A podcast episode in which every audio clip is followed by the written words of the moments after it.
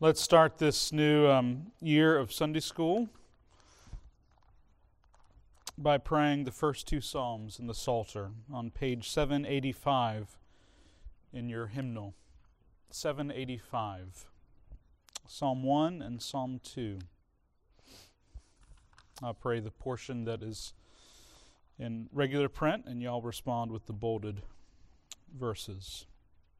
Psalm one.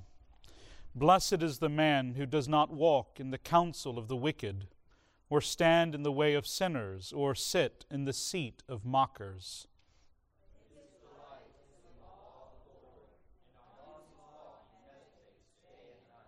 He is like a tree planted by streams of water, which yields its fruit in season, and whose leaf does not wither.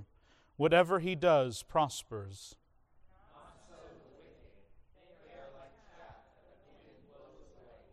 Therefore the wicked will not stand in the judgment, nor sinners in the assembly of the righteous.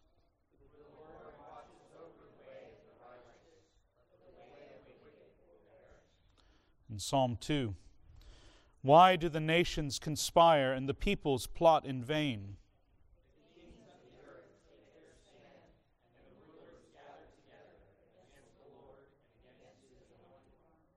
Let us break their chains, they say, and throw off their fetters.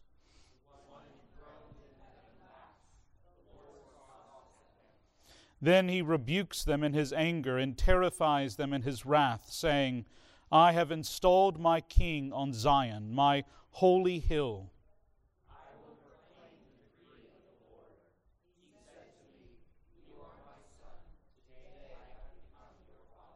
Ask of me, and I will make the nations your inheritance, the ends of the earth your possession.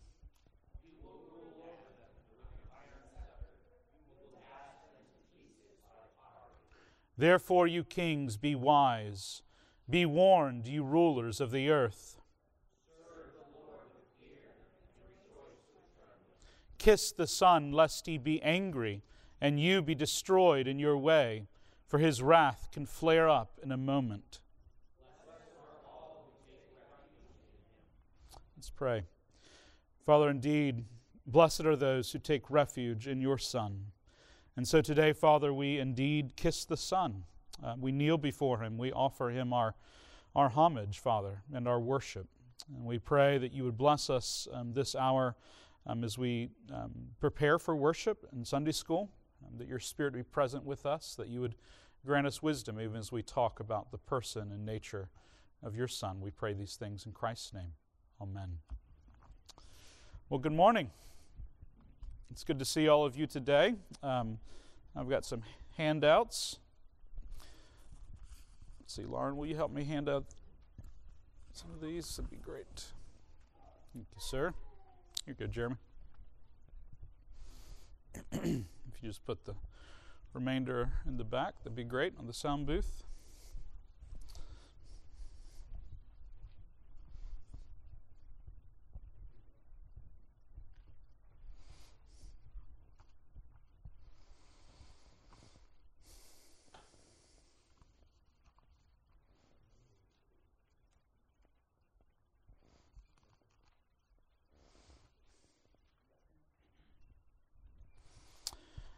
Um, so, as you likely know already, um, today we're starting a new kind of quarter in Sunday school.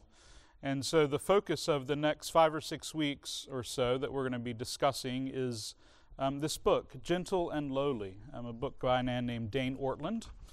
Um, there are copies of it that are available in the foyer um, for free. Um, would love for you to take one. We've got plenty, so if you and your spouse both want one, um, that's great. If your um, child is going to read it and wants to read it, that's great. Um, get one for them too. We've got plenty of these copies um, for you. Um, so this is a practice that we've had at, at Colleyville the past four or five years or so to um, kind of go through books together um, in Sunday school class and, and just kind of teach through them and talk about them. Um, some past books that we've covered, we've covered On the Incarnation by Athanasius, and we've done Life Together by Dietrich Bonhoeffer. We've done The Institutes of Religion by John Calvin. And we've done uh, most recently Lectures on Calvinism by Abraham Kuyper. Um, and so the book that we're doing this time is different, it's important to say, upright um, from the previous books we've covered in several regards. One is um, that um, the author is living. Um, all these other books have been older, and their, their um, writers have been deceased. And so there's been a, a great deal of time that's passed um, since the publication of those books, enough time to, I think, designate all four of the works we've looked at previously as classics of Christian theology and literature generally. Um, uh, we don't know whether or not Gentle and Lowly is going to be a Christian classic. You know, nobody can answer that question for another fifty years or so, I would say. Um, it's possible, um, certainly, but it's um, but it is not yet, you know, attained that kind of status. So this is a, a different thing in that sense. This is a book that just came out in twenty twenty, so it's far more contemporary than other works that we've done together. Um, it's also different in the sense that um, this book, Gentle and Lowly, is not, these other four works that we've looked at are each in their own way um, works of kind of um, high register theology in different ways. Um, the probably exception to that would be Bonhoeffer's book is a little lower register. Um, uh, but But Dane's book is, is certainly more, it's certainly theological, and we're going to talk about that, but it is also more, I would say, kind of devotional in nature. Um, it's not a kind of systematic argument um, that he's unpacking. It, it reads more like a series of reflections on the heart of Jesus. Um, and certainly there are connections um, with broader theological arguments, but it is a more devotional um, type book, more popularly written type book, I would say, than others that we've done. So you may like that, you may not like that, um, but that's certainly a difference um, in this work than others that we have um, done before. Um, and just a comment about, I mean, one of the reasons I wanted to do a contemporary book is because I do think it's important for us as believers to um, be reading personally in our lives. Um, it's one of the great benefits of living at the time that we do, um, that there's so much available in terms of resources um, that are published in print um, for Christians to digest and to wrestle with and reflect with. Um, and I think that's a, a good habit for us. It's a good practice for us um, as believers um, to be stretching ourselves theologically, um, to be working uh, through things spiritually, even through uh, the reading of books. And that's Um, you know, something that has been true for Christians for a very long time, um, that they have worked through theological problems or um, their own spiritual questions um, through the reading of literature. Not only the scriptures, of course, should be central for us in that regard, um, but other Christian literature has always been important. You see that, you know, even in the early church, um, the importance of, of other writings um, happens very quickly. And so, but it's also good for us to be doing that in community with one another. I mean, it's fine for us to be doing that individually, um, on our on our own, in our homes, um, uh, on our commutes, if we're listening to an audiobook, that kind of thing. But there's also, I think, a value of reading books and talking about them with other believers and other brothers and sisters in Christ, other people that we trust and respect, and we can learn together in that manner. And so I think there's value in doing that, and even in a book like Dane's. And, and part of the reason I wanted to do this book too is because I know that it's become very, um, it's, it's very popular, um, for lack of a better word. Um, and as far as, you know, books published by um, Crossway Publishing go, I'm sure it's one of their, um, maybe one of their top sellers ever, um, outside of, they also publish the E S V. But in terms of, you know, just their normal um, books, Um, it's gotten a lot of press, it's gotten a lot of reviews, a lot of people have read it, some of you may have already read it. Um, and so with that in mind, I thought it would be a good title for us to read together. Um, the, uh, the other difference I would say between this book and other books is that I haven't previously read this book. I had previously read all four of the other titles that we had worked through. So I'm working through this as we go um, with you all. Um, but there are, you know, many uh, guys that I respect and think highly of have, have spoken highly of the book, so I'm confident it's going to be useful for us and good for us. Um, but it is different in that sense. Um, it's a different kind of book. Any questions about any of that? Okay, I want to provide a few biographical things, and I want to give you a chance to tell me about your own thoughts if you've started reading.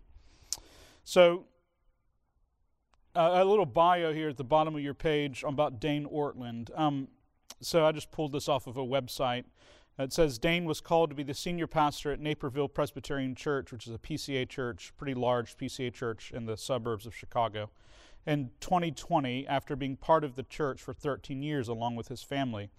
Um, his college sweetheart, Stacy, their five kids, Zach, Nate, Jeremiah, Chloe, and Ben. Uh, Dane is a graduate of Wheaton College um, for his bachelor's, Covenant Theological Seminary for his MDiv and, and um, uh, Master's of Theology, and Wheaton College Graduate School. He has a PhD in New Testament. And then prior to coming on staff, he worked for ten years in Christian publishing at Crossway in Wheaton. So this gives you a little bit of an idea of Dane's background. Um, it's worth saying that Um, two of Dane's, uh, his father and his grandfather, who are both named Ray, um, are fairly prominent kind of pastors in the Presbyterian world. If you know, the Presbyterian world is not really a huge world, but if you know the Presbyterian world, um, um, you, you may have heard of um, Ray Ortlund or Ray Ortlund Junior Um, his grandfather is deceased now, and his father is still a minister, although not any longer a Presbyterian minister. He's on. Um, in an independent church at this point, I believe. Um, but but that's sort of part of Dane's story, is, you know, having kind of prominent, um, well-known pastors for father, grandfather, and father. Um, his his PhD that he did at Wheaton um, was in um, the New Testament. It has to do with Paul's language of zeal in places like Romans ten and Philippians um, three. Um, and so anyway, that's just the background for him, that he's done some pretty high-level New Testament studies of the guy named Doug Moo, who's a professor at um, Wheaton, who's a really well-respected New Testament professor. Um, it is important, I think, to say as we read this book that Dane does not have a lot of um, deep kind of theological background. Um, that's, you know, just not his field. Um, he was only ordained as a pastor in twenty twenty, um, so he just became a pastor. Um, he's been in the publishing world. He's been in um, these kinds of things. So, so his his background is is different in that way, and I think that comes through in some of the book itself. Um, probably one of my you know places where I'm going to push back at times in the book is where I think he might lack some some rigor theologically um, that would have been maybe helpful for him in some of the ways that he talks about um, Christ and his heart and those kinds of things. Um, and that's not you know we've interacted critically with all of the books that we've looked at um, uh, over the years together. So I'm not intending to critique Dane's book in some deep way, but I do think there's places where I would want you as one of my parishioners to read parts of this book, at least be like, huh, you know, I'm not sure if I totally am on board with that. I think it's okay for us to do that with books. And I'm gonna show you a few places where, where I might have that um, impression. So Dane um, talks about this right up front in his introduction, that his book is a substantial interaction with um, The Heart of Christ by Thomas Goodwin, who was a, a Puritan. So I thought it would be good for you to have an idea of who Thomas Goodwin is, at least a tiny little idea. Um, Goodwin was born on the year six, in the year sixteen hundred and died in sixteen eighty. Um, um, so seventeenth century. Um, he was an English Puritan um, who was part of the Westminster Assembly Um, that met um, around the middle part of his life and produced the Westminster Standards, the Westminster Shorter and Larger Catechism. He was part of that group um, that produced those documents, which are part of our, of course, um, standards now as a church. Um, he was a contemporary of John Owen, who's a more famous um, contemporary that you may have heard of and be familiar with. Um, he, he grew up in the Church of England, but left the Church of England in sixteen thirty-four um, after becoming after being ordained um, to join the Puritan movement. This was during the, the context as there was a lot of um, sort of high church, low church debate, um, to put it very uh, broadly and simply, within the Church of England at that time. And um, there was a sense by the Puritans that, that the kind of high church people who controlled the Church of England were imposing their Way, manner of worship and their um, their their theology, even in some ways, on um, everyone, regardless of their convictions. And so the Puritans were those that separated um, out of the Church of England. Um, he actually, uh, Goodwin was one of those who went to Holland for a time um, to sort of flee um, what they you know perceived to be persecution from the um, the state church, and then came back and was part of the assembly. Um, so that's that's part of his story. If you know that century, there's a lot that takes place. You know, there's sometimes when the Church of England has a sort of high, um, uh, you know, has the has the upper hand, and then there There's also times when the Puritans have the upper hand and they sort of run things. And so it kind of goes back and forth in terms of um, prominence within Britain at that time, England at that time. Um, so he was very closely connected to um, John Owen. Um, it says here, I got this quote, in the Puritan heyday of the sixteen fifties, which was kind of the high point of the Puritans historically in terms of their, um, at least their, you know, prominence in the, the their own day. Uh, when Owen was vice chancellor of Oxford University, Goodwin was president of Magdalen College, and for years they shared a Sunday afternoon pulpit. Both were chaplains to Cromwell, who was kind of the leader of the political Puritan movement, and together they would author the Savoy Declaration. The Savoy Declaration is essentially a document that came out that is the Westminster Standards edited um, for congregational churches. Um, so Goodwin was a congregationalist, which means that he believed that churches should be independently governed um, and and not, you know, be governed or influenced by other churches. Should be independent in that way. So he was not Presbyterian. It's important to say that. Um, uh, and so, but he wanted to take the Westminster Standards and sort of modify them and, and make them work in a congregational context. And and there were congregationalists obviously present at the Westminster Assembly. And um, Goodwin and Owen would both be prominent um, examples of that. Um, so there are going to be some differences with Goodwin in that regard um, from people like Calvin or people like us. Um, their ecclesiology is going to be different. They're going to have, you know, broadly speaking, a lower church, a lower view of the church, um, institutional church, I would say in general. And that, that certainly comes through in um, some of the, the writings of people like Goodwin and Owen as well. And I'll just say I, I am not someone, just in terms of my own theological background, who is deeply familiar with the Puritans. Um, some of you may have read deeply in Puritan literature. There's a whole, you know, a whole universe of, of Puritan writings that exists. Um, they were very prolific, and of course there's a, uh, these days, a modern day publishing house called Banner of Truth that, you know, is, their mission basically is to keep in print as many Puritan writings as possible um, from the, you know, the, especially the seventeenth century. Um, and so I would just say that up front, that I'm not someone who's deeply um, familiar with a lot of Puritan writers. It's not been my background theologically. And so even this book, I think, will be a little bit of an education for me in terms of getting into Puritan literature, because Dane obviously himself is very influenced by Puritan literature, and um, by Goodwin in particular, and he quotes directly from them frequently. All right, I'm going to stop there. That's a little way of introduction. Um, any thoughts about any of that?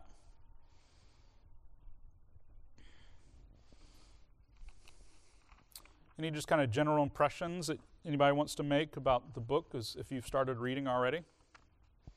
Any things that have stood out? Or just generally just kind of, is what I'm talking about sort of track with your experience of the book so far? Yeah?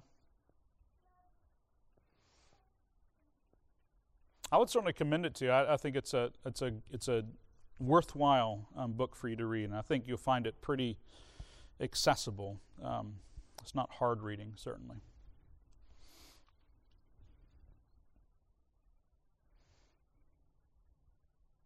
Okay, well, let's let's begin to jump into a little bit of the content of the, the first couple chapters. I'm going to talk a little bit about the introduction and then um, some of the main thesis that, that um, I think Ortlund has, and then we'll I'll give a place for some questions and thoughts that you guys may have from the first um, chapters of the book. So, so Ortlund starts his book. Um, this is his very first words in his introduction. He says, this is on page two of your handout. He says, this is a book about the heart of Christ. The heart of Christ, that's where he wants to focus. Who is he? Who is he really? What is most natural to him, right? What is, uh, we might say, instinctive, um, to use an anthropological category. Um, what ignites within him most immediately as he moves towards sinners and sufferers? What flows out most freely, most instinctively? Who is he? So this is helpful. Dane really gives us a, um, And I should also just say, I, I've known Dane a little bit, not well at all, but we overlapped at Covenant Seminary for a couple years. You know, we're Facebook friends for whatever that, we're that level of, of friend. Um, uh, he's, he's a good guy. So anyway, um, he says, he, he really wants to focus on the heart of Jesus, the, um, the passions of Jesus, the, the, the the person of Jesus um, as he's revealed in his work, but sort of what does Jesus's work reveal about his desires, his joys, um, um, his human person in it, in himself. And I think that's an interesting quest um, for someone um, to do. It's not necessarily the way that we always think of Jesus, um, as a human person fully in that way. And I think that's one of the ways in which this book is helpful, is that it, it really takes seriously um, the humanity of Jesus in a particular way. Um, and, and, it, and it's appropriate. I think it's appropriate for us to talk about things like Jesus's heart, Jesus's desires, um, Jesus's passions, um, because that's part of what it means to be a human being, is to experience those things. And part of um, the incarnation of our Lord is that he joined himself to us in every way, um, including all of those things. And I, I think it's important for us to think about that. Uh, Dane says, it is one thing to ask what Christ has done, but we are not focusing centrally in this book, so to speak, on what Christ has done. Um, he recommends other works, you know, um, that focus on that, in terms of the, the death of Jesus, the resurrection of Jesus, um, those kinds of things. We are considering who he is. Um, so he really wants to make that distinction, that his book is not primarily going to be uh, focused on, of course, these things are not really separable in some way. Um, what Jesus does reveals who he is. Um, you can't really talk about who he is apart from what he does. Um, but Dane wants to, in this book, focus primarily on um, the person of Christ um, without getting into sort of the theological uh, details of the work of Christ. You might know, he says, that Christ died and rose again on your behalf to rinse you clean of all your sin, but do you know his deepest heart for you? Um, so this is kind of the point he's going to come back to again and again. He does a great job of laying it out in his introduction, kind of what he's trying to do and what he intends to do throughout this book. So this book really has to do with this question of how do we think of Jesus? And just as kind of an introductory uh, way, I want to talk about this question for a minute, because I think it's an interesting one, and I'm actually very interested to know kind of what you all think. I hope you'll be willing to talk some about your own perspective on the things that Dane writes here in the introduction. He uses, because Dane is concerned that there is a problem with with the way that we think about Jesus, essentially. There, there's a problem that, in his mind, that is driving this book, um, which is that we don't, I think, I'm using the generic we, just Christians in general. Um, believers often, I think Dane would say, uh, don't think properly about the person of Christ, that we assume that he is um, pugnacious, that he is um, distant, that he is uh, bothered um, by us, um, and he wants to address that problem. And so, I, uh, the, and that's something I'm really interested to hear from you all, if if you can identify with that sense that he has of that problem. So he starts with this quote from Thomas Goodwin, um, this work, The Heart of Christ, from the seventeenth century, Um, which says, men are apt to have contrary conceits of Christ, um, impressions, but he tells them his disposition here, um, or there. He, this is, Goodwin is reflecting on the gentle and lowly uh, quote from Matthew eleven. um, but he tells them his disposition there by preventing such hard thoughts of him to allure them unto him the more. We are apt to think that he, being so holy, is therefore of a severe and sour dip disposition against sinners, and not able to bear them. No, says he, says Christ, I am meek. Gentleness is my nature and temper. So Ortlund reflects on that quote from Goodwin. He says, "We project onto Jesus our skewed instincts about how the world works. And without realizing what we are doing, we quietly assume that one so high and exalted has corresponding difficulty drawing near to the despicable and the unclean. Sure, Jesus comes close to us, we agree, but he holds his nose." And then he unpacks this on the next page with this kind of metaphor um, and says, "We naturally think of Jesus touching us the way a little boy reaches out to touch a slug for the first time, face screwed up, cautiously extending an arm, giving a yelp of disgust upon contact and instantly withdrawing." I will say I am not convinced by Dane that that's how a little boy touches a slug for the first time. Um, maybe the second time, but, but I think most little boys um, just go right in uh, the first time. And um, uh, so anyway, but, but um, so he does have um, this image. We naturally think of Jesus touching us the way a little boy reaches out to touch a slug for the first time, uh, face screwed up, cautiously extending an arm, giving a yelp of disgust upon contact, and instantly withdrawing. We picture the risen Christ approaching us with, uh, quote, "severe and sour disposition," as Goodwin says. So here's what I'll talk about for a second. Does that ring true? Um, do we naturally... Do you naturally think of Jesus uh, viewing you this way? Is that is that a is that a thing that resonates? Um, I'm cu I'm curious, because it's kind of where he starts his book. It's it's obviously the thing that he wants to address. He's going to come back to it a lot. Yeah, Billy. It's not the way you approach the lepers, for sure. Yeah, and obviously Dane will make that.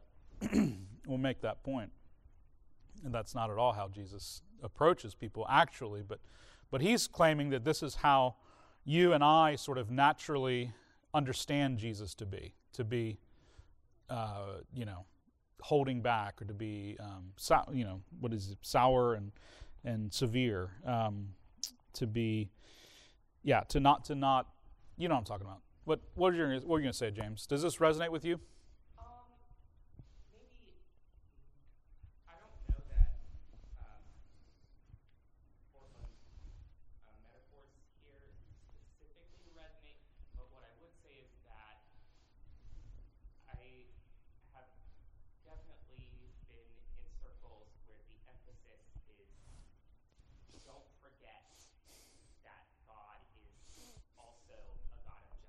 Like, everybody wants to talk about his love, but like, don't forget that he also turned the tables over in the temple. Right. Like, that is the emphasis, and that's the thing that we're not allowed to forget. And Jesus becomes uh, there's, I, I think, it's very much an overcorrection. Uh huh.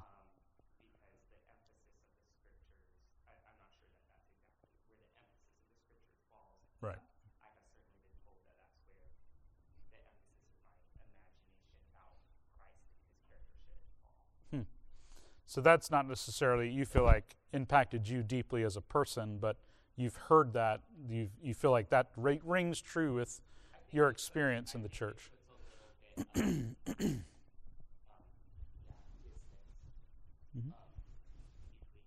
Yeah. Yeah.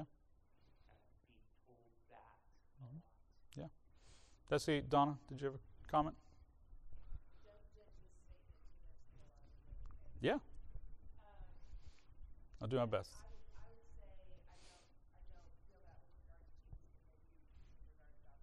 Mm-hmm. That's an interesting distinction. Yeah, I appreciate that. Yeah, so Donna said, in case you didn't hear it, that she may not feel that with Jesus, but she might with regard to the Father. Um, and I think that's an important, that's, I appreciate you saying that, Donna, because I think that's a not uncommon um, experience that people have of of God, um, of the Trinity. Um, certainly that that um, caricature is is promoted at times in terms of just even, you know, th theologically in different circles where the Father is the sort of you know, judge um, who has to be placated, and the son does that, and he kind of gets between the father and us somehow, um, so that we're protected from the father's judgment or wrath. And, and you know, there are ways that we should talk about penal substitution, um, but I do think that that can become a, certainly a caricature, and that, yeah, that can impact how we just perceive instinctively, intuitively, the persons of the Trinity. I appreciate that.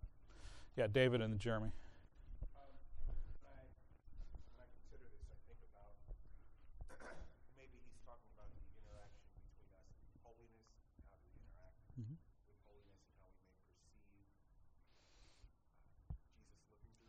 Right, if Jesus is pure and holy, yeah. I think, um, I mean, personally, it took a while for me to understand Christ's humanity.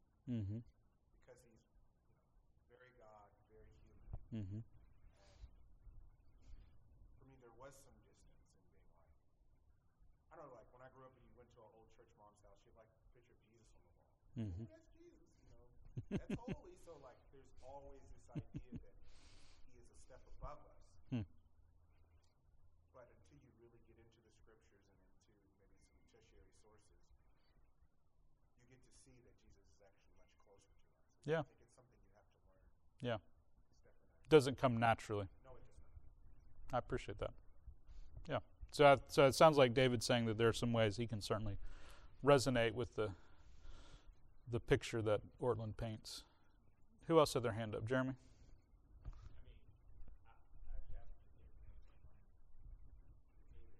Yeah, go for it. I mean, I'm just, I'm just curious. I'm genuinely curious to, to know. Does this, is this book scratching something that exists? I mean, I, like, I certainly get the ideas about like the kind of like imminence, but for the kind of recoiling, I feel like it's me who's recoiling. I feel like I'm the one who's afraid to reach out and touch. Mm-hmm. Mm-hmm. Or like, you know, uh, Peter saying, "Go away from me, Lord, I'm a sinful man." Mm-hmm. I, yeah. Like that, I deeply understand.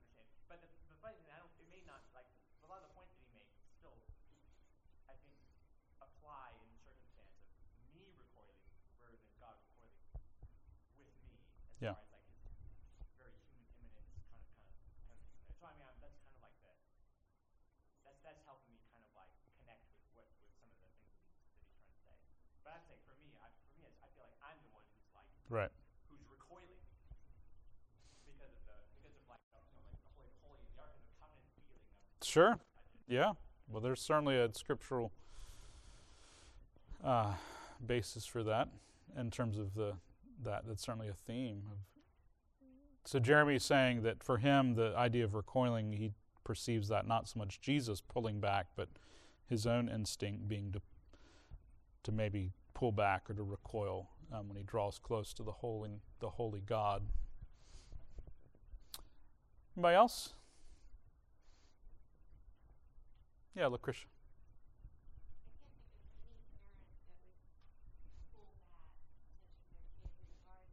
Yeah. Yeah. Parent. Mm-hmm. I don't see this in that respect, but mm-hmm. I do agree. I mean, God is holy and we're not. Right. But I don't see this. So that's not something that you personally resonate with in terms of this image that he's presenting of how we instinctively view Jesus. Yeah, I appreciate that. Yeah, so like Chris was saying, um, any... any righteous, faithful parent is never going to recoil back from their child, um, regardless of, you know, what they've, what they, what they look like, or um, what they're, what trouble they're in. And I think that's true. That's fair. And if we can do that, then certainly God does that with us, um, because our our parenting is a just a ref, dim reflection of His. So I appreciate that. Yeah, I understand that. Sort of, of course, a lot of that's going to be impacted by what kind of parents we had, um, and I, I uh, think that's an important part of um, the instincts that we have It's interesting to think about how those things are even connected to how we instinctively think about God is, is going to be largely, there's so much that our parents do to shape us in terms of this kind of thing, how we, how we, in, how we think that God instinctively responds to us and our sin and our failure and our shame. Certainly one of the biggest factors in that is how our parents dealt with us um, over the years when we were in those kinds of situations. Yeah, Mike. You know, my, my initial thought was, no, I don't, I've never had that. Yeah. That feeling of, oh, you know, I'm a slug to him. Mm-hmm. Certainly never thought of it in those terms, but, you know, the kind of a secondary thought that happened was also then that, but then, you know, I don't view, my sin isn't that bad, but he probably does that with some of those other people. Yeah. Yeah.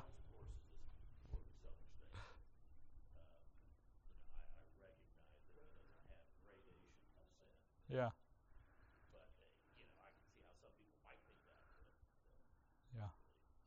I appreciate that.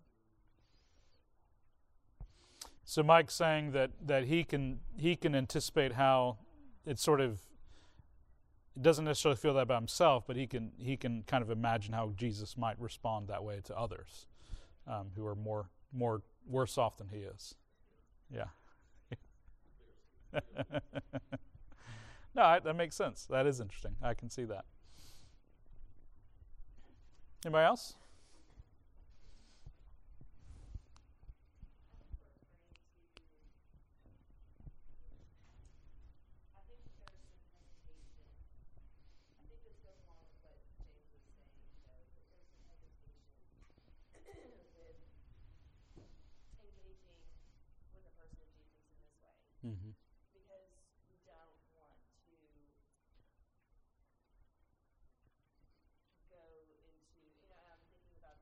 this this description that he gave at the end of the introduction about can a wife can can a wife describe her husband's heart for her?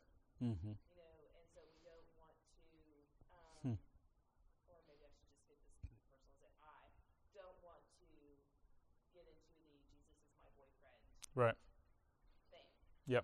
Does that make sense? It does. And so, um, because that starts to get too shallow mm-hmm. in some ways. Mm-hmm. Mm-hmm. Yeah. Is that, yeah. And so I think that there, yeah. I can, I can, um, I can sense in myself at least a little bit of that hesitation mm-hmm. to fully engaging with the person who's in this way. Yeah. Yeah, and I, so Donna's saying that there may be a little hesitation because we don't want to sort of make Jesus out to be our boyfriend, or there's kind of this like, it maybe feels overly sentimental, or I don't know. Yeah, you trivialize. Yeah, that's a good word, Mike. Yeah, so maybe it trivialize, trivializes the nature of Jesus in some way if we do this too much. We might have that sense at least, and I think that's a fair point. I think particularly, certainly for. Um, Reformed people, um, the people, you know, the, our denomination, um, that is, that can be a concern, and that it can be something we might hold back from instinctively. Um, certainly, I think that's right. I think I think there are other traditions of the church that emphasize that more, are more comfortable with that emphasis, right? Other parts of the church. Um, uh, certainly, uh, you know, I grew up in the Pentecostal world and uh, charismatic world, and that was certainly something that there was not as much nervousness about in terms of talking about the heart of Jesus or the the emotional life of Jesus or those kinds of things. Yeah. Yeah, that's interesting. Anybody else? Any other thoughts about how this strikes you all?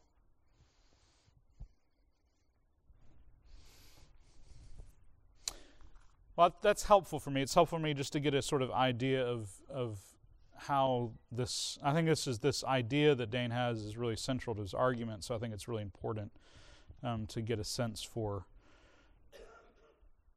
whether that is, is sticking with us. And, and I will just say personally, I think part of this is my own, maybe it's the tradition I grew up in theologically and church-wise. Um, maybe it's my parents. Um, maybe it's just God's grace. I don't know. But I would say personally, I don't particularly struggle, and I don't think I really ever have deeply struggled with the kind of thing that Ortlund is describing here about Jesus, you know, not viewing us, viewing us with a little reticence or a little, you know, um, not disgust maybe, but I don't know, whatever it is, whatever word you might want to use, that he's sort of holding back. Or that's never been my experience, and I'm grateful for that. I know that's a gift, um, that I've never wrestled deeply with that question um, of how God views me and my sinfulness. But I know, I know as a pastor, of course, that it is a not uncommon struggle. Um, and so th- if this is something that you do struggle with, you should know that, that you're not, it's not an unusual thing um, for you to struggle with the way in which Christ thinks of you and your sin, the way in which he responds to you. Uh, you know, as Dane puts it, yes, Jesus comes close to us, he forgives us, et cetera, but he, quote unquote, holds his nose, right? He, he sort of is... He's kind of bothered by it, right? He's kind of wishes you would just stop so he doesn't have to keep forgiving you. Um, and and so I just want you, I, I do think it's important to say that, that that is a real thing that exists. And it's interesting, it apparently existed in the seventeenth century because Goodwin talks about it um, explicitly. Um, so it's not just a, you know, modernity problem. Um, This is something that, that has been around um, in different ways in the church. Um, and I think that's important to say. And and, and I love even that um, that picture that you mentioned, Jeremy, of, of Peter when Jesus makes the, fills his boat with fish so that it's sinking. And, you know, Peter's first response to that is to say, get away from me, I'm a sinful man, right? Um, there's something even maybe human about that sort of pulling away from God um, and his holiness and his transcendence. So Ortlund says, this is why we need a Bible. Our natural intu- intuition can only give us a God like us. The God revealed in the Scripture deconstructs our intuitive predilections and startles us with one um, whose infinitude of perfections is matched by his infinitude of gentleness. Indeed, his perfections include his perfect gentleness. And um, and that really is going to be the argument, I think, of the book as a whole, is going to be that that Jesus um, draws near to us um, and that his his gentleness, um, you know, that especially Matthew eleven, where he talks about, I am gentle and lowly of heart, is a true... is as true a revelation of who he is as the money changers, right? Um, the, the temple, the incident in the temple that James referred to earlier. Or it's as true a, rep, a revelation of his heart as um, when he appears in glory um, uh, in Revelation one and, and John falls at his feet as though dead. Um, that, you know, these are all true representations of who Jesus is. And I'll just say this is one of the critiques that I would have of this book, is that I think that sometimes Dane, I don't know if it's like a rhetorical flourish thing. I mean, this is probably just my natural preference. Like Dane certainly writes in a way that is more kind of overwrought, I would say, than I would prefer naturally, just in terms of prose, right? He just, he tends to just throw a lot of words in there and, you know, um, and just say things pretty strongly. So so I'm just, I know I'm being a little bit picky here, um, but he does make comments like, um, in this, the first chapter, he's unpacking that that uh, that description of Jesus that Jesus gives, I am gentle and lowly of heart. He says, in the four gospel accounts given to us in Matthew, Mark, Luke, and John, eighty-nine chapters of biblical text, there's only one place where Jesus tells us about his own heart. Only in one place, perhaps the most wonderful words ever uttered by human lips, do we hear Jesus himself open to us about his very heart. And the one place in the Bible where the Son of God pulls back the veil and lets us peer down into the core of who he is. And then he talks about how that's what's taking place in Matthew eleven. And I would just say, friends, that's not a helpful way to read the Gospels. Like I'll just say, like, don't read the Gospels that way. Um, all of the stories of the Gospels, the parables, Uh, Jesus' interaction with um, the lepers, um, you know, Jesus' interaction with the Samaritan woman, Jesus' actions in the temple um, when he over, you know, he flips over the the tables, which incidentally is all about Jesus' zeal for people and his his um, anger that the Gentiles are being excluded from um, the courts of the temple where they're supposed to be present. All of those places are places where Jesus is revealing his heart.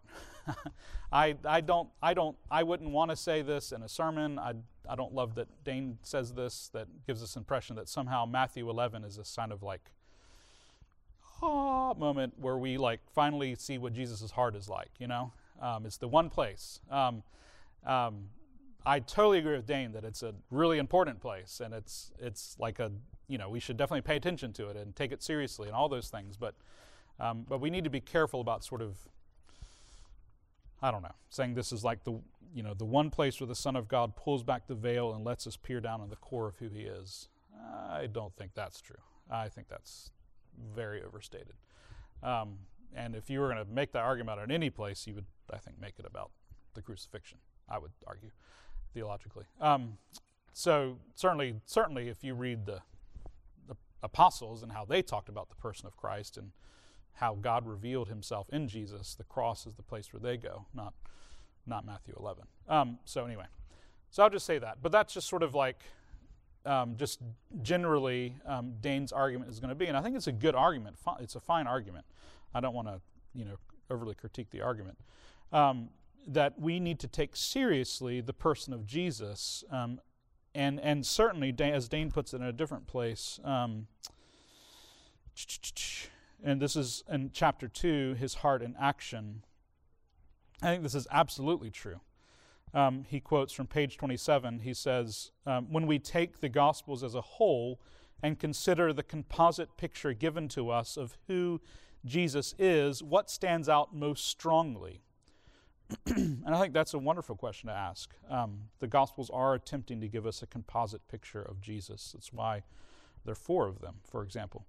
Uh, the dominant note left ringing in our ears after reading the gospel, the most vivid and arresting element of the portrait is the way in which the Holy Son of God moves toward, touches, heals, embraces, and forgives those who least deserve it, yet truly desire it. I think that's a wonderful um, reflection and picture of, that's exactly right. That is who um, Jesus reveals himself to be again and again in the scriptures, that he is He is remarkable compassion and patience and grace, and he engages people, and um, he has time for them, and he's not bothered by them. Um, you know, the, the people, of course, that Jesus does, Jesus does at times respond with anger and, and even harshness, we might say, but he reserves that for those, and this is a, you know, something that someone in my position needs to take really seriously. He reserves those kinds of words for, for people who are in spiritual authority and who are abusing that authority. And um, that's where he, he turns that kind of judgment and wrath. I'm not saying that's the only people Jesus judges ultimately, but certainly the Gospels, that's where his, um, his frustration is targeted. Um, is towards people who have authority, especially spiritual authority, who are not using that authority rightly. All right, we could talk more about some of these things, but I just want to, before we wrap up, any just kind of thoughts, those of you that are reading this book, any things that you wanted to point out, or has, yes, James. Mm-hmm.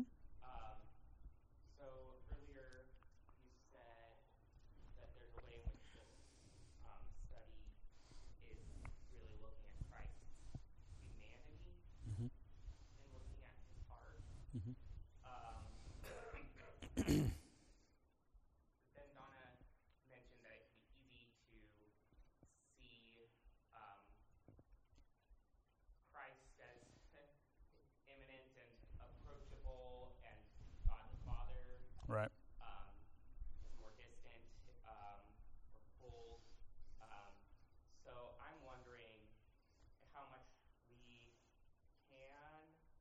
or should say that, like looking.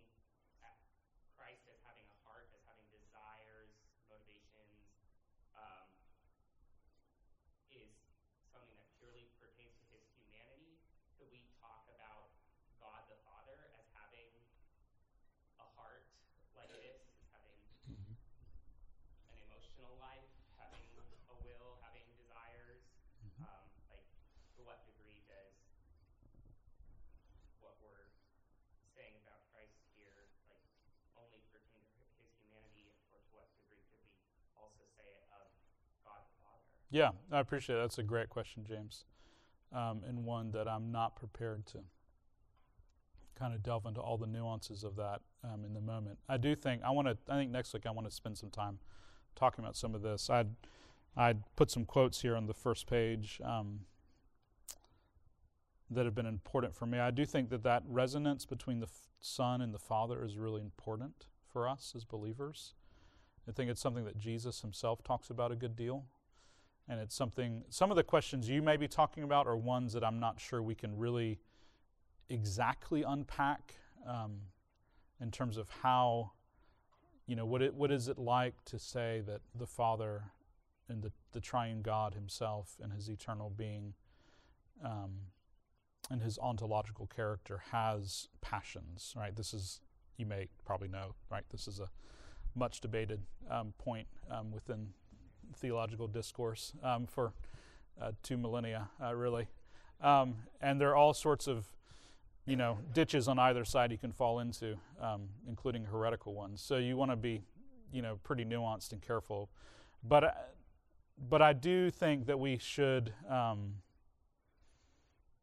that we can say, and I want to unpack this more next week, we can say, we should say with the Scriptures that the person of Jesus Christ is a true and trustworthy and comprehensive revelation of the Father. Um, That there is, if there's anything else that Jesus wanted to convey um, to his followers and to those that he taught, it was that.